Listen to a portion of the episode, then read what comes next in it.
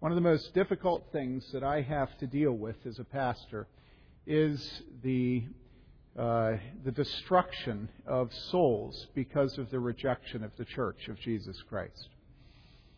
As you get older and you have a lot of years under your belt, you can go through and you can tick off names, name after name after name. You can tick off sometimes families, sometimes individuals who have gotten to the point in life where they have decided that they're going to be homeless. Some of you have been on mission trips and you've gone into cities, Toronto, Chicago, New York, and you've worked with the homeless. And one of the things that you've found when you've gone there is that there are many people who are on the streets not because of a series of bad luck, but rather because of choice. And that the streets have many people who have found the intimacy of a home to be too great for them. And consequently have left their families, their wives, their children, and have chosen a life of absolute irresponsibility and complete anonymity on the street of a major city where they comfort themselves typically through drugs, whether usually the drug of choice is alcohol, cheap wine. And so society looks at these people and thinks, well, you know, if we put shelters together and people the shelters with people of compassion and, you know, that we can improve their lives. But what you find out is that there are many men who will not have their lives improved. And they won't because they've made a decision that they cannot any longer tolerate intimacy. And it seems wacko. What could be more beautiful than children and a wife? What could be more encouraging than to get up in the morning and find that you're not alone with yourself? You know, but that God has given you little ones who love you unconditionally. And God has given you a wife who is willing to forgive you. And you say, well, many of these men didn't have children and didn't have such wives. And I say, well, even a bad wife is better than no wife. It is not good that a man be alone. After all, isn't that what, you know, the whole reason everybody's on eHarmony? You know, God wasn't stupid when He said it's not good for the man to be alone, right? And you say, well, yeah, but your marriage is good, but you don't know what a real bad marriage is. Well, I don't want to get into that this morning.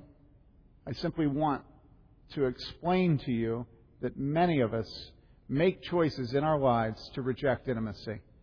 And often it's not really because of the sins of our wives. It's because of our own sin and the humiliation of having to admit it to other people and having to ask their forgiveness.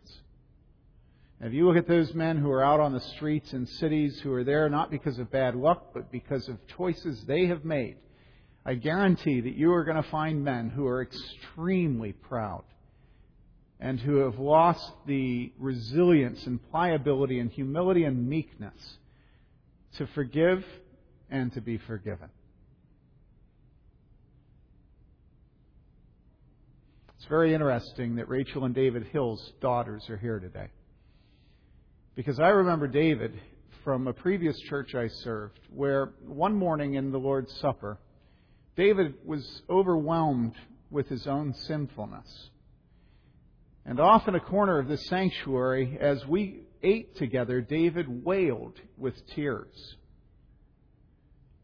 And I remember the next elders meeting that week, where the elders berated me for allowing a man to cry audibly during a Lord's Supper. And, you know, I thought at the time, I could not imagine a thing that would be more appropriate than cheers and applause and tears during the Lord's Supper. What has happened to our eating and drinking of the Lord's Supper when someone expressing grief audibly is offensive and must be silenced? This last week, Stephen and Sebra and Taylor and I went out to a conference in Boulder, Colorado of the Acts 29 Network. It's a group of churches that are exploding around the country. They have good doctrine. They have a firm commitment to eldership, real eldership in the church, and specifically male eldership. They believe that the truth about God calling men to leave is one of the most evangelistic truths of Scripture. And so they lead with that truth. They don't hide it and bring it in afterwards. They have sermons. One of the sermons that some of the men there were telling me about, it was a recent sermon at their mother church where the preacher preached for 2 hours on church discipline. And he said that, not the pastor, but the people that had listened told me that it was fantastic. It was just what they needed. They were all so grateful for it. Well, what's the difference between that church and other churches in this country? Well, the difference is that everybody in that church is young. Well, what does that have to do with anything? Well, people that are young have not been inoculated to the authority of Scripture and have not grown crusty with age and have not been confirmed in their pride. People who are young are still very aware of their sins. These are people that have been involved in homosexuality and fornication and adultery and drugs and pornography on the internet, because a lot of them work in the computer industry in Seattle. And so to them, they've not gotten to the point where they think that God has made them without sin and they don't have to ask for forgiveness and give it anymore. And they haven't gotten to the point where they think a sermon shouldn't cut. They haven't gotten to the point where they think church should be some place where you go up and you don't know the people in the pews next to you and you take communion and it's copacetic. Have you heard that word? It's absolutely squeaky clean, like your shirt when you get it back from the laundry. It smells good. It's crisp. See? No wrinkles. These guys' lives are wrinkles. You know, they're skateboarders, they've got tattoos, they're pierced, and they're sinners. And you couldn't convince them that that isn't the case. And so guess what? A church like that sits for 2 hours and finds a sermon on church discipline to be exactly what they need.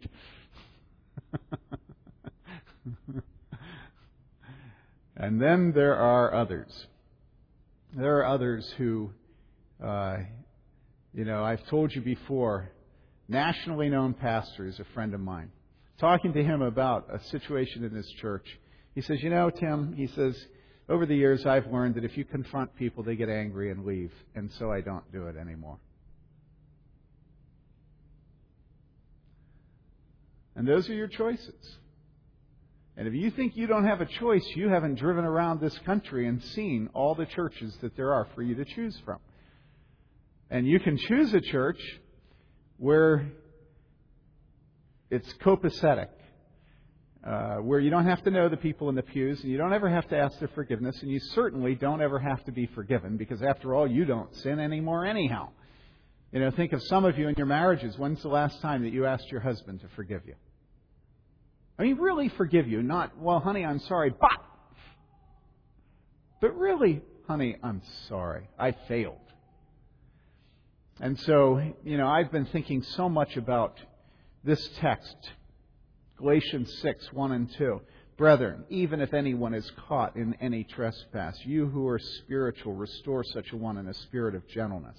Each one looking to yourself so that you too will not be tempted. Bear one another's burdens and therefore fulfill the law of Christ. You remember a few months ago, we came to the fruit of the Spirit, and the first sermon on the fruit of the Spirit. Do you remember I did something that made a number of you unhappy? I spent the whole sermon talking about fruit contextually in all of Scripture. Remember that?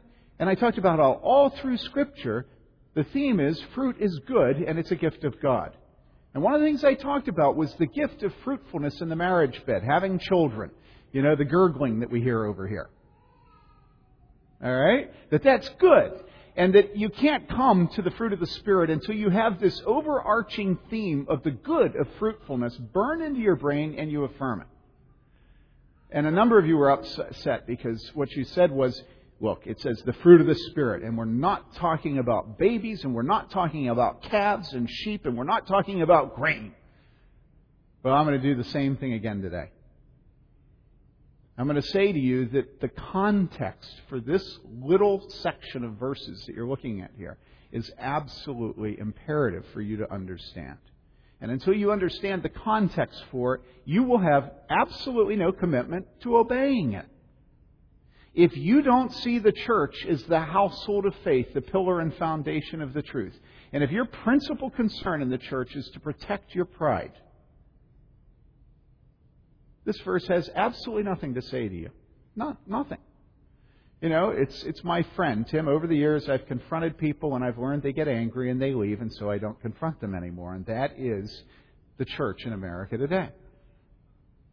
You say, yeah, but it's such hard work. And I say, yeah, and that's the reason we have to confront each other gently, and we have to pray lest we ourselves also fall. You know, if you tell me it's hard, we can work on it.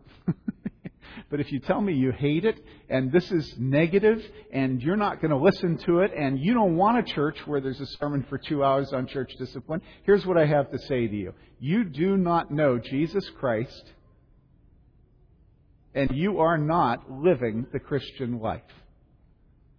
You say, oh, well, what about all those people that are in churches where there's no community and no discipline? And I say, they're not churches. You say, well, what are they? I say they're parachurch organizations, because that's what parachurch organizations specialize in. They specialize in not disciplining people. And why? Well, because, Tim, I've, over the years, confronted many people, and I've learned that they get angry and leave, and so I don't confront them anymore. After all, if McDonald's gave you poison every time you drove in, do you think you'd keep giving them your money? Parachurch organizations are very good at getting your money. It would be very interesting to do a survey right now of how much money is given in this church to parachurch organizations. This last week, one of the people speaking at this conference was a parachurch organization. You say, well, how does an organization speak? I say, well, you give yourself a name other than Tim Bailey. You say, Important Pastor Incorporated, 501c3 organization, right? That's me, all right? I give myself a name that has nothing about Tim Bailey, and then I write you and tell you about the important ministry I'm having around this country. Because after all, I'm a very important man. Me, not you, me. I mean, you understand, okay? And then I send out letters that tell you all the important things I'm doing. Not here, but there, all right? And of course, I can do this. You know, my teaching and preaching ministry extends to the far reaches of this earth. Why, just last year, I was in such and such, and on the plane I was talking to such and such, and so called me, and by the way, I was invited to be a participant at such and such a meeting where Muckety Muck and Grand Poobah were present. And really, you ought to give me money. And you say to me, well, do you have any sheep that you care for? I say, sheep? Nasty, dirty, dumb sheep. I have a ministry. A ministry. A teaching and preaching ministry. I don't have time for dirty, stupid sheep. And you say to me, well, do you have any board of elders that says no to you? Well, I have a board. Well, who's on your board? Well, my wife. And my cousin. And my first executive vice president. So you don't have any dirty sheep, and you don't have any elders board that tells you no. What do you do exactly? I don't have to keep going, do I? And so the church has become an entrepreneurial organization that needs managers and administrators and vision casters. And you know, when I look for a vision, it just like screams at me every time I open the Bible. And how about Galatians 6, 1 and 2 for a vision? Can you be on board with that? Can that be our vision? And can I cast that vision to you? Or do you need to go out onto the street, get your bottle of wine and deaden yourself so that you don't have to be sinned against and forgive, and you don't have to ask forgiveness to those that you have sinned against?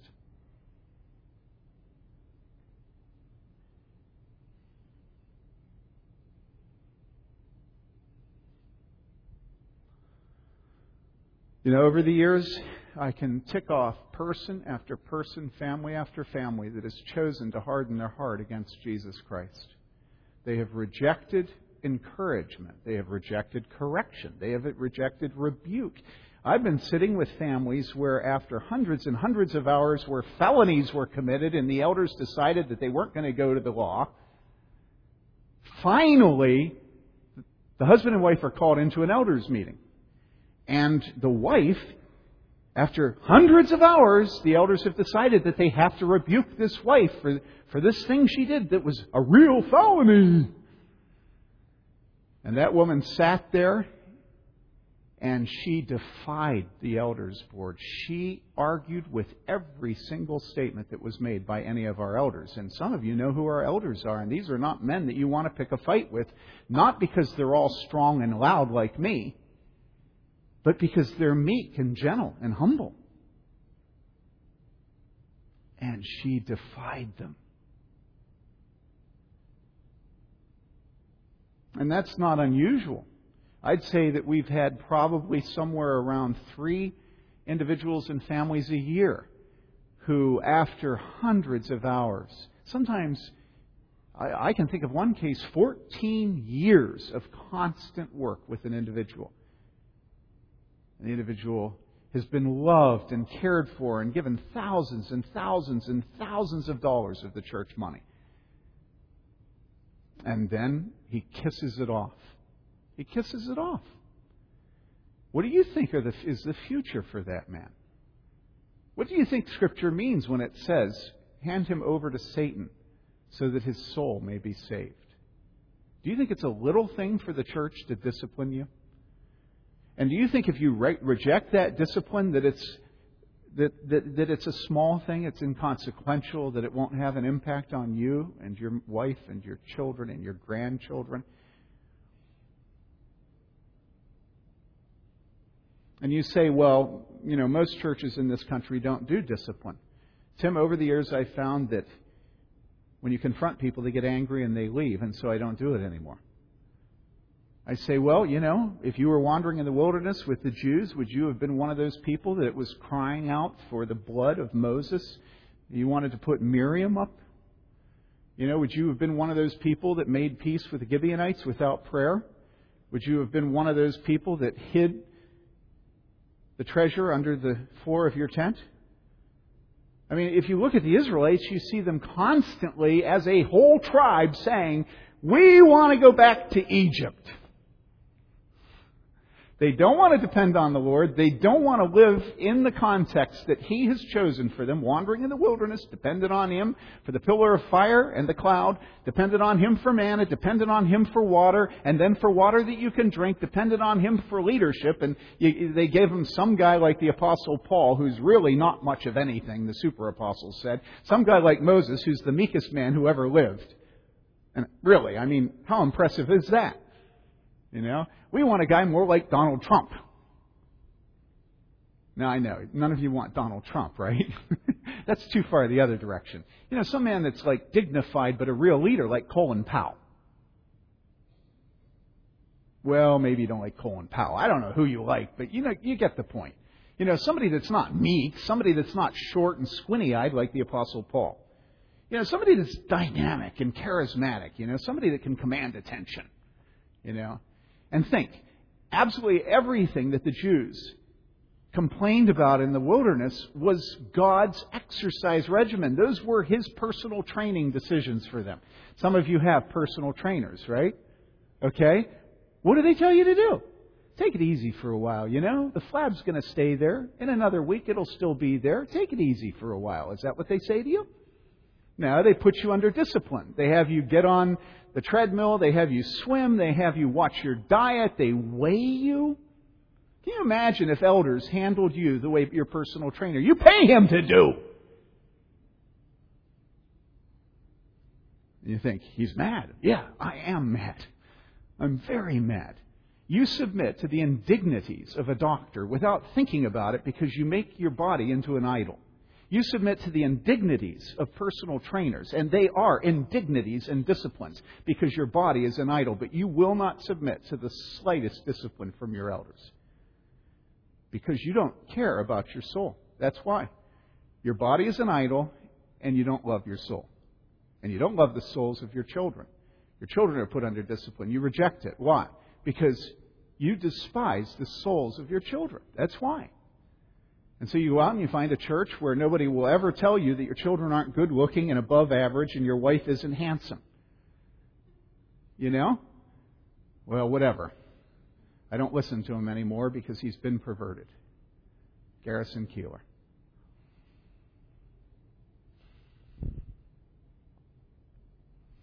A number of years ago, I told you as a congregation, most of you weren't here, I told you, if you think that we don't know how to build a megachurch, you're crazy.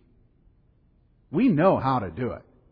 Years ago, Tim, I learned that if you confront people, they get angry and they leave, and so I don't confront them anymore. Now listen, brothers and sisters, look at me. Look at me. Do I love you? Do I love you? Answer me. Do you know I love you? Do you think that the purpose of this church is to pay me so that I can have a cushy life and not have to work hard? Do you think that's why I'm doing this? Do you think that's why Stephen Baker is doing this? Do you think that's why David Correll is doing this? Do you think your elders are on ego trips and they want a position that's perky so that they can sit back and make decisions about money and schedules? Is that what Lawrence Howell is about? It's not. Is that what Wayne Huck is about? It's absurd. Tim Wagner, you know, Tim Wagner is always putting himself forward, trying to get a Perky's position so he can oppress you. I mean, it's laughable. You know, the only person you could possibly make that case about is me. I mean, really, this is true. You all agree? I'm the best candidate to make this case in our Board of Elders. David Canfield is a joke. Stand up. Would you please stand up? Turn around and look at them. This is your elder. You know? So what? Because David is such an oppressive egotist who simply wants to have a perky position and to shove your nose in your failures while he doesn't admit any of his own, that you need to go out into the streets of Chicago and get a cheap bottle of wine and live in a doorstep? I mean, that's what the equivalent of megachurches is. It's people that are drinking cheap bottles of wine and live in doorsteps and show up, and the sacrament isn't a meal, it's McDonald's at best. You drive through the window and they hand it out through the window to you, and you don't have to be next to anybody that stinks, nobody with wrinkled skin. It's just the sacrament, and sometimes you don't even know it's showing up, and there are no warnings, and you don't have to go and apologize to anybody before you take it. And yet this is the context for the meal in Scripture. This is why Jesus says, if you're going to the altar and you remember that somebody has aught against you, lay your gift down, don't go to the altar, first go and make things right with them. This is why Scripture says that if you come to the Lord's Supper without properly discerning the Lord's body, this is why some of you are sick and others are dying. You go into a megachurch and they say, oh, you know, that's what those old fogies used to think. People that were in a pre-scientific mindset. You know, back before we had, you know, the Enlightenment. Back when people had some sense of, you know, a connection between God and sickness and death. But we know now it's a matter of microbes and bacteria and viruses and genetics. And nobody gets sick and dies because they come to the Lord's table and eat and drink unworthily without properly discerning the Lord's body. But of course, they never say that because that would be too impious. They just live it. Do you understand? They live it because there is no confrontation. Because, you know, Tim, many years ago, I used to confront people, but they got angry and left, and so I don't confront them anymore. And this is an excellent, top reputation, published, godly evangelical church. This is not your normal run-of-the-mill kind of, and I'm not going to say anything negative about any particular association. And so you have your choices, you know. You can eat at McDonald's. Then I was out working at First President Boulder, and guess where you ate there? You didn't eat at McDonald's, but you sure as heck didn't get into my home. At First President Boulder, everybody took you out to the restaurant. Often it was the restaurant called The Good Earth. Sort of a crunchy kind of Mother Earth, yin-yang, back to nature, no sugar, cosmic karma kind of place. All right? And there you would have fellowship and intimacy, but of course, nobody cooked, nobody set the table, nobody forgot to put the salt and pepper on the table, nobody chose the seats, nobody cleaned up, nobody cleared the table, nobody hung around at the table for 3 hours talking and moved over into the living room and laid down on the floor. Again, better than McDonald's, but not the church. Not the church. Why do you think Scripture says over and over again that we are to show and to practice hospitality, that we're to do it without complaining? It actually says that. Do you think that taking somebody out to eat at the Good Earth is hospitality? Well, it is. It's better than McDonald's. I mean, you feel real ripped off if they said, hop in, and it drove you through the drive-in window at McDonald's, handed you the hamburger, took you back to church, dropped you off, and said, have a good lunch. Right? I mean, that would just be completely perverse. So the Good Earth is halfway, isn't it? But, I mean, you go into a home where there can be bad cooking. And there can be messy floors, carpet that has stains. In fact, you as a guest might stain their carpet. You know, and it's like, you know, that's not for me. You know, I've learned, I know myself. And I've learned that I'm not the kind of person that does well in that kind of context.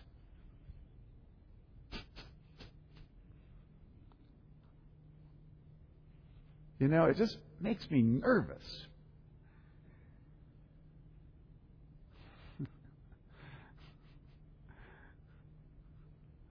My children aren't well behaved. I don't want anybody to see that my children aren't well behaved. Hey, here's the truth for you. There are no children in this church that are well behaved. None. Stephen and Sebra's kids are a pain. I was in a car with them this week where they dealt with the discipline issues of those children while they were at relatives because Mom and Dad were gone. Here's an idea. Taylor is a whiner. Is this true, Taylor? Yeah, he admits it's true. And he can be a real pain, and sometimes his siblings don't like him at all.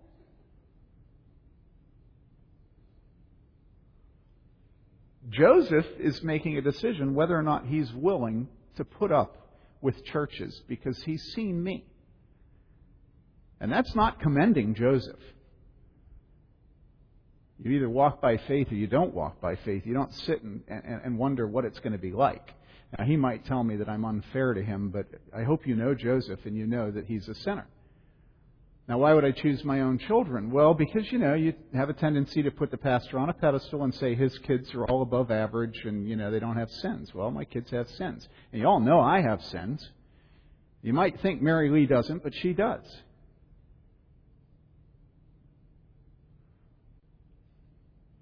So what is it that requires you to go out onto the street and buy a bunch of cheap wine and die to any expectation of being a member of the household of faith? What is it? Now, it's the same thing always. It's pride. But you know what God says about pride? He says that He resists the proud. And as I've told you many times, you do not want to have God as an opponent because there's no question who will win.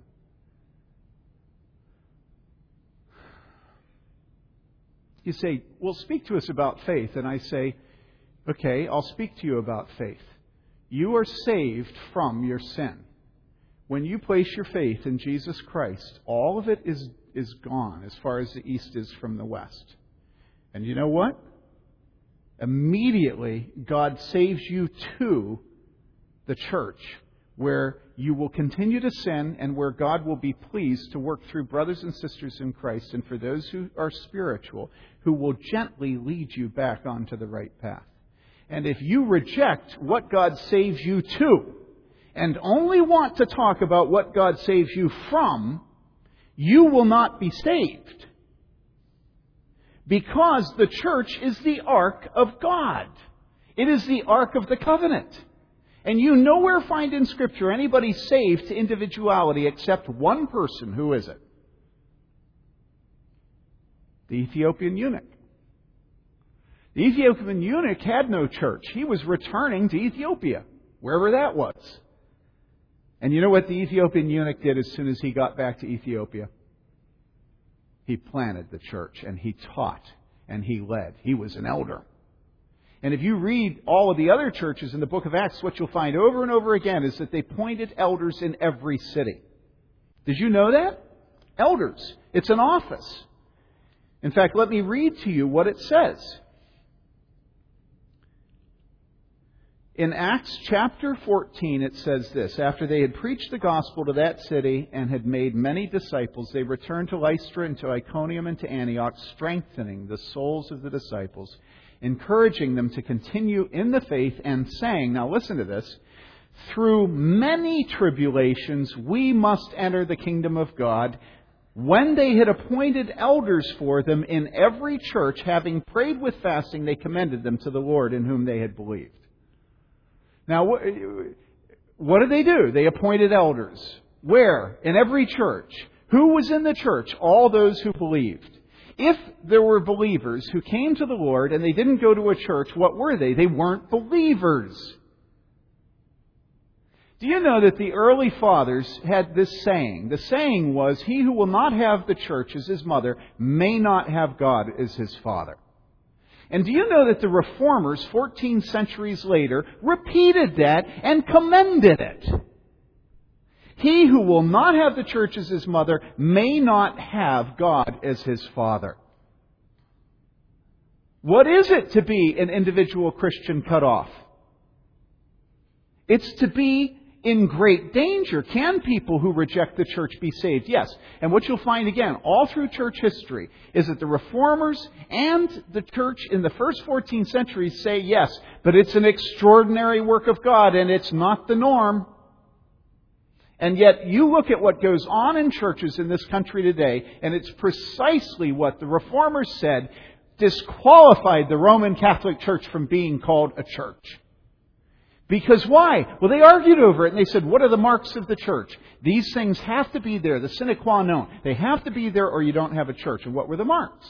The reformers all agreed the marks were two: the right preaching of the Word of God and the right administration of the sacraments. Many reformers added a third, the right practice of church discipline. I think it doesn't matter, because I think you can't have the right administration of the sacraments unless you have some practice of accountability and discipline. I mean, you get what I'm saying. Now let me ask you the question. In the Middle Ages, did Rome have the right preaching of the Word of God and the right administration of the sacraments? They didn't. So Rome anathematized the reformers in the Council of Trent, and they've never taken it back, and they anathematized precisely the biblical doctrines that the reformers said that required them to separate themselves from the Roman Catholic Church. And the reformers on their part anathematized the Roman Catholic Church. And they said, this is not a true church. And now what do we have? Well, now we have a bunch of fat Westerners who are complacent, who have lost any sense of discipline in their lives, and they're going back to Rome and they're saying, well, you know, there really wasn't that much at stake at Rome. And so we listened to a parachurch leader at this conference, known nationally, invited all over the place, who said Luther was wrong.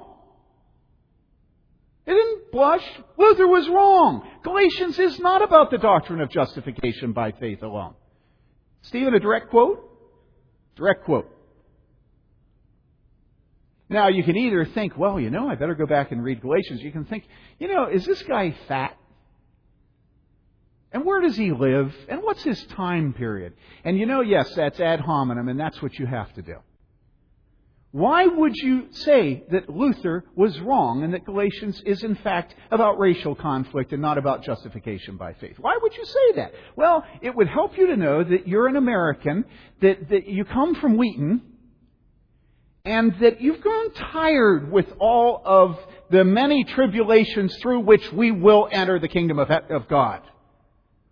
And so what's one of the tribulations? Well, having to deal with the fact that, you know, we have this nasty 4 centuries of saying no to the Roman Catholic Church. And, you know, some of my best friends are Roman Catholics. You know, some of my best friends are black. Some of my best friends are homosexual. Some of my best friends. And so reproach ma, because we're all fat. We're all lazy. None of us want discipline. And wouldn't it be better if we, can't we all just get along?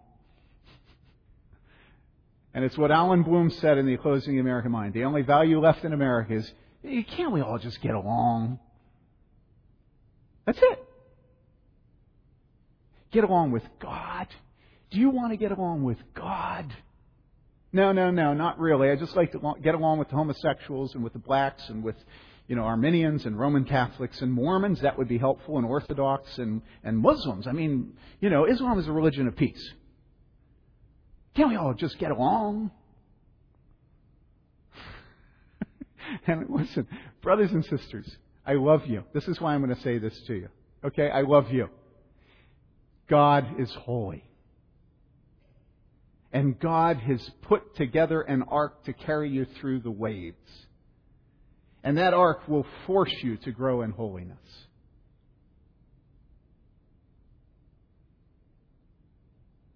And if you reject that ark, and of course you can reject it by going out on the street and drinking cheap wine, or you can reject it by finding an ark that has no dung, and be glad I used the word dung. Not one man that was at this conference would have used the word dung.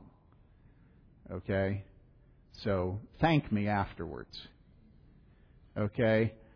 And where none of the animals reproduce and none of them calve and there isn't any blood. Okay? Because that is to reject the ark of God. If you choose a church where you will not have to ask forgiveness, where the preacher will never tell you that you will enter the kingdom of God through many tribulations, where he doesn't point out the tribulations, but rather, he tries to do things in such a way that you don't ever have to face your sin and others' sins, and you don't have to grow in holiness. And it doesn't, your growth in holiness doesn't come from sitting next to people that have wrinkles that stink, whose children are as disobedient as your children, where you don't have to apologize and ask forgiveness, where you're not challenged at the table to examine yourself. You know what the church father Augustine called his autobiography? He called it Confessions. You know what that means? That means that the whole thing was his confession of sin.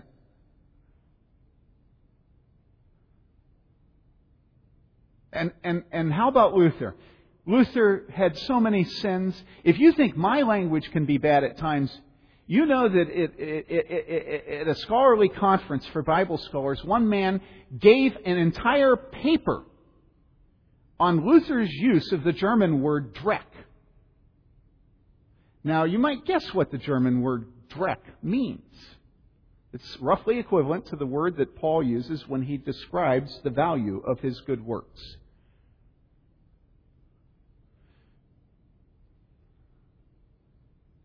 Luther used to get depressed and discouraged, which is a sin.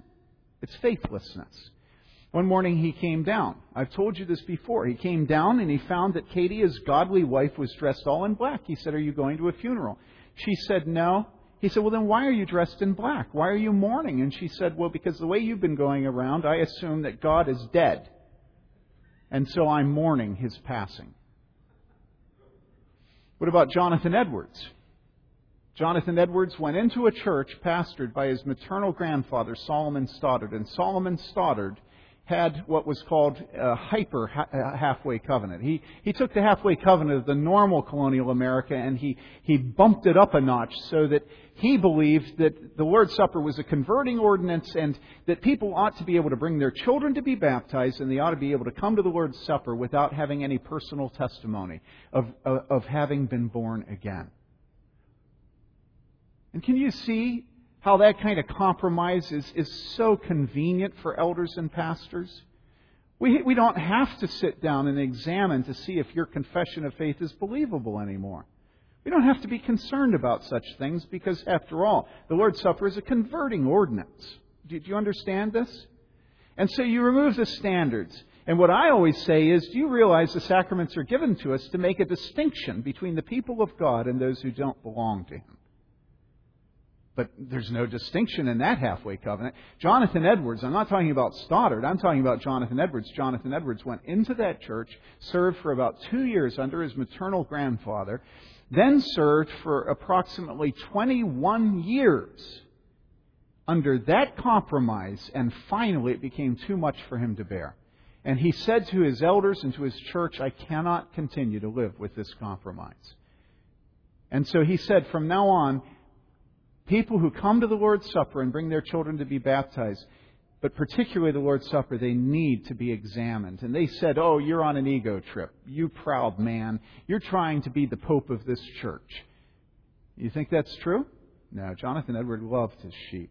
And he was concerned that many of them were going to be led straight to hell by being told and having access to the sacraments without any examination of the work of the Holy Spirit in them, whether they had true faith. You know what? Jonathan Edwards got fired over that issue. There were a few other contributing things. He got fired. Now you say, what a hero. I'm glad he stood up. But do you know how many years it took him to stand up? How many years? Come on. Over 20. Do you think that for those 20 years his conscience was clean? I don't know this, but I'm convinced that the answer is no. What about me? I went into a church that had women pastors and elders. I knew it was unbiblical. I went in. I knew it was wrong. So finally, some 8.5 years later, our elders are sitting around and they're talking about leaving the denomination because now homosexuality is the next step. And by the way, if you follow the PCUSA, you know that they took drastic steps in the direction away from God this last week at their General Assembly. And so the elders are discussing how to leave this denomination. They're agreed we need to leave. And in the middle of it, they say, if the denomination was this bad, why did you go in? They're looking at their pastor and asking him that. So you know what I did? My mother was knitting behind the elders in the basement of the church, because it was such an important meeting, and I thought, and she thought, and they thought it would be fitting for her to be there. She hasn't said a word. She's not in the inner circle. They say, why did you come in? And I said, well, why don't you ask my mother that question? Mrs. Bailey, why did Tim come into this denomination when he knew the spiritual condition that it was in? And as my mother is knitting, she doesn't miss a stroke. She says, he wanted security.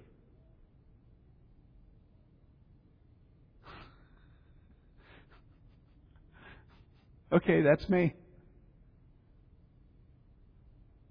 So why should every great leader of the church have splashed all over the pages of Scripture? You remember Peter? Blankety, blank, blank, I don't know the man, to an intimidating teenage girl. Remember when Jesus is on trial? You know, why should you have Scripture filled with men like Abraham and Moses and Peter and Paul? And why should you have all of church history filled with men like Augustine and Luther and Calvin, who executed Servetus? He participated in it because he didn't disapprove of it. And Jonathan Edwards, and I'm talking sin, so it's all right for me to put myself in that list. Tim Bailey. And you should be the one that doesn't have to have your sin public. You should not have to ask forgiveness. You should not have to grant forgiveness. You should not have to be in a church where people will know that you put your pants on one leg at a time, just like everybody else does. Your children should be the children that don't ever have to be rebuked. You think your children are any different? Scripture is inspired Word of God. And you know why we know that? Because every single man of God and woman of God has their sins plastered across the pages of Scripture. There's only one man that doesn't, and that's our Lord Jesus Christ, the perfect Lamb. And you know something, brothers and sisters, when we live together in such a way that we sin, really sin against each other, did you know it pleases God? You say, well, sin never pleases God. And I said, when we live together in such a way that we really sin against each other, I'm emphasizing the living together in such a way. Because if you go out of the church, you'll still be your same sinful, disgusting self, but you'll only have yourself to live with, and you can't forgive yourself. It's only in the body of Christ you come back in, and then you remember about the wicked, that their feet are on a slippery plane. And in the house of God, we worship, and you look at your wife and you think, now this woman who had me be so nasty to her yesterday, today is content to stand next to me and to worship God. And then you learn that God really does take your sins and remove them from you as far as the east is from the west. Because your wife testifies to that. And then I will. And then the elders will, and the deacons will, and the little children will be willing to be picked up in your arms. And you can be a liar and a scoundrel and a proud man. You can lack any meekness. You can be aggressive. You can be hostile. You can stink. You can be dumb. You can be poor. You can be black. You can be white. You can be Muslim. You can be Mormon. You can be anything you want. And when you place your faith in Jesus Christ, He saves you to the church, where you will continue to be all those nasty things, and you will be forgiven and you will be loved. But if you're a proud man, you will not do it. And you will join the host of men who have found that they love their own selves more than they love God, and they have exited the church. And you will be under another man who is a pastor who says, you know, Tim, I've confronted a lot of people, and I found they get mad and leave, and so I don't do it anymore. And that man and you will have an agreement. You will pay him so that he will lie to you. And there will be thousands of people who will be sitting next to you in the pews. And that's your choice. I asked you, do I love you? Some of you don't know I do. And some of you I don't love yet because I don't know you.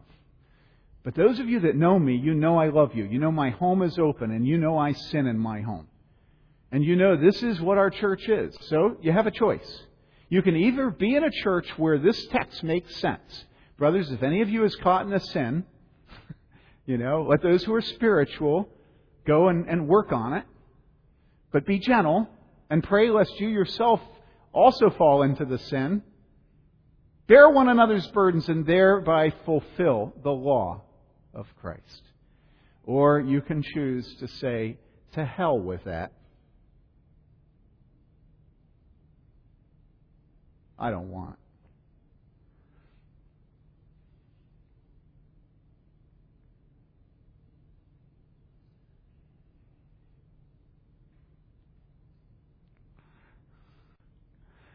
When I first became a Christian, if you don't mind, when I first became a Christian,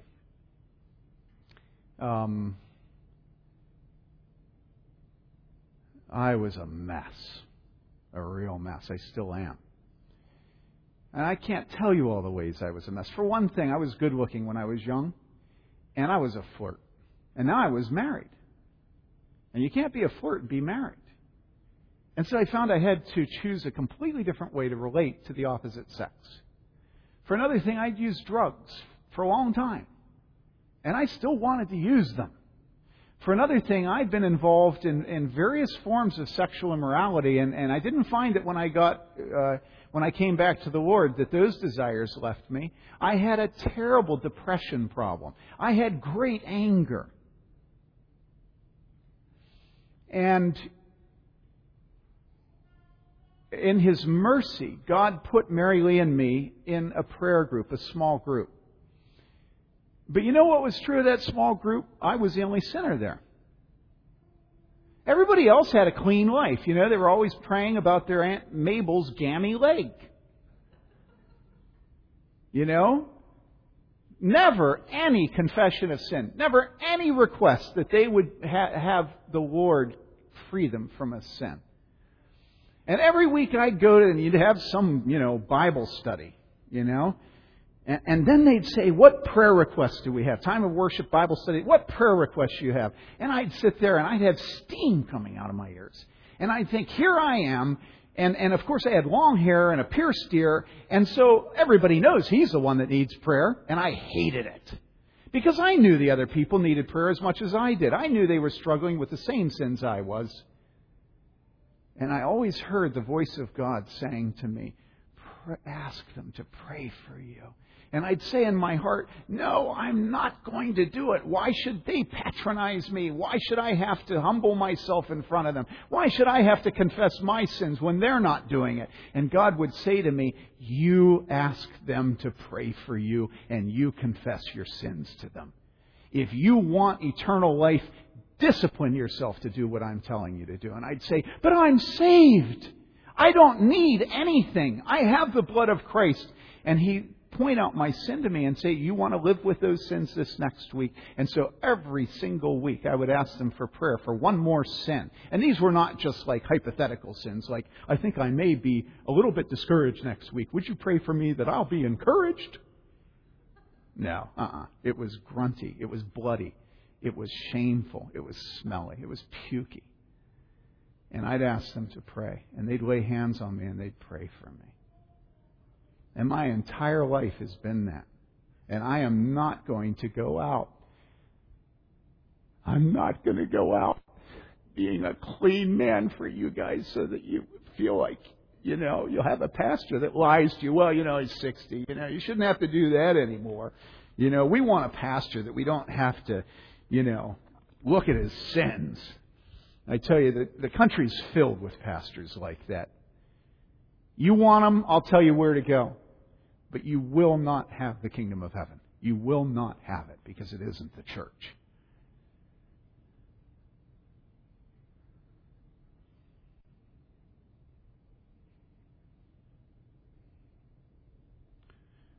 And if you think that my emotion is because I'm aggressive and hostile, you're wrong. My emotion is because I grieve for the souls that have made shipwreck of their faith over the years that I have cared and loved for. And I say to you, you want to enter the kingdom of heaven. Is it really too much to ask for you to be a sinner just like everybody else? Is that really too much to ask? If you go to the elders and you ask them to pray for you, as many of you do, you'll find those elders will all of them tell you how they have that same sin. You say, no, not adultery. Oh, yeah, adultery. You know, if any man looks at a woman with lust in his eye, he's committed adultery with her in her heart. So if the big one's already there, what about all the small ones? Do you think the elders haven't struggled with jealousy, envy, strife, bitterness, anger, faithlessness, unbelief? What do you want to name? You think the elders haven't struggled with homosexuality? Oh, yeah, they have. You say, oh, no, certainly not homosexuality. I say, do you know what the Bible says? The Bible says Jesus was tempted in most ways, like as we are, yet without sin. Now, have I quoted Scripture faithfully? Jesus was tempted. Jesus was tempted in all ways as we are, yet without sin. And so when you go to the elders, they're not Jesus. You can be certain that they have compassion and that they will love you and that they won't use this opportunity to talk behind your back about what a schmuck you are. Okay? Now, one final application. Can you name one other place in the United States of America where you can hear this? Are you going to hear this in the pages of Sports Illustrated? Even Alonzo Mourning, after he gets done talking about all the tragedies he's been through after he wins the NBA, even Alonzo Mourning ends up talking about God, but then ends up talking about how you have to have it here in your head. It was an unbelievable interview, to those of you that saw it. But it all ends up with him in his head. Name me another place where truth is at the center of the fellowship. Where who you are is really known and really loved, just as you are. You know, is that what goes on at Nordstrom, at the cosmetics counter? Is that what Hallmark is all about? Truthfulness?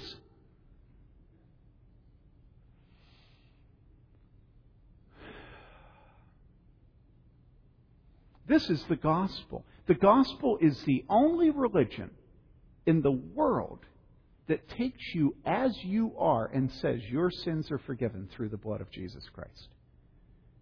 Every single other religion is you scrabbling to get up higher. But here in God's house, you come as you are.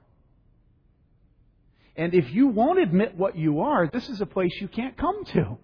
But if you will admit what you are, you will find that under the cross it's level, and there isn't a pecking order. There are officers, but that's because those of us who are spiritual need to gently correct you. Somebody has to do the nasty job. All right? But the cross is the place where you will find that you're dealt with truthfully and you're received as you are. And so really, brothers and sisters, when Scripture presents us with this picture of the church, this is the most glorious picture that you could ever have, because what it shows is the same way you came to Jesus as a sinner is the same way you'll live until you die. It's as a sinner, and you will be accepted and loved and embraced. And that's the gospel. Through many tribulations, you will enter the kingdom of God. Imagine someone in China who decides that he would rather die than give up the church of Jesus Christ.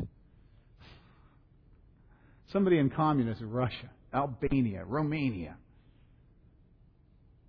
Somebody in Sudan. And here we have all the freedom. And so many of us choose that the church is the one thing that we will abandon. The church is the bride of Christ. And the bride's dirty, but Christ is cleaning her up for the marriage feast of the Lamb. And that feast isn't here yet. We have a taste of it, but it's not here yet. Okay, I love you. And when I'm hard on you, it's because I love you. And you know that's true, so don't reject me.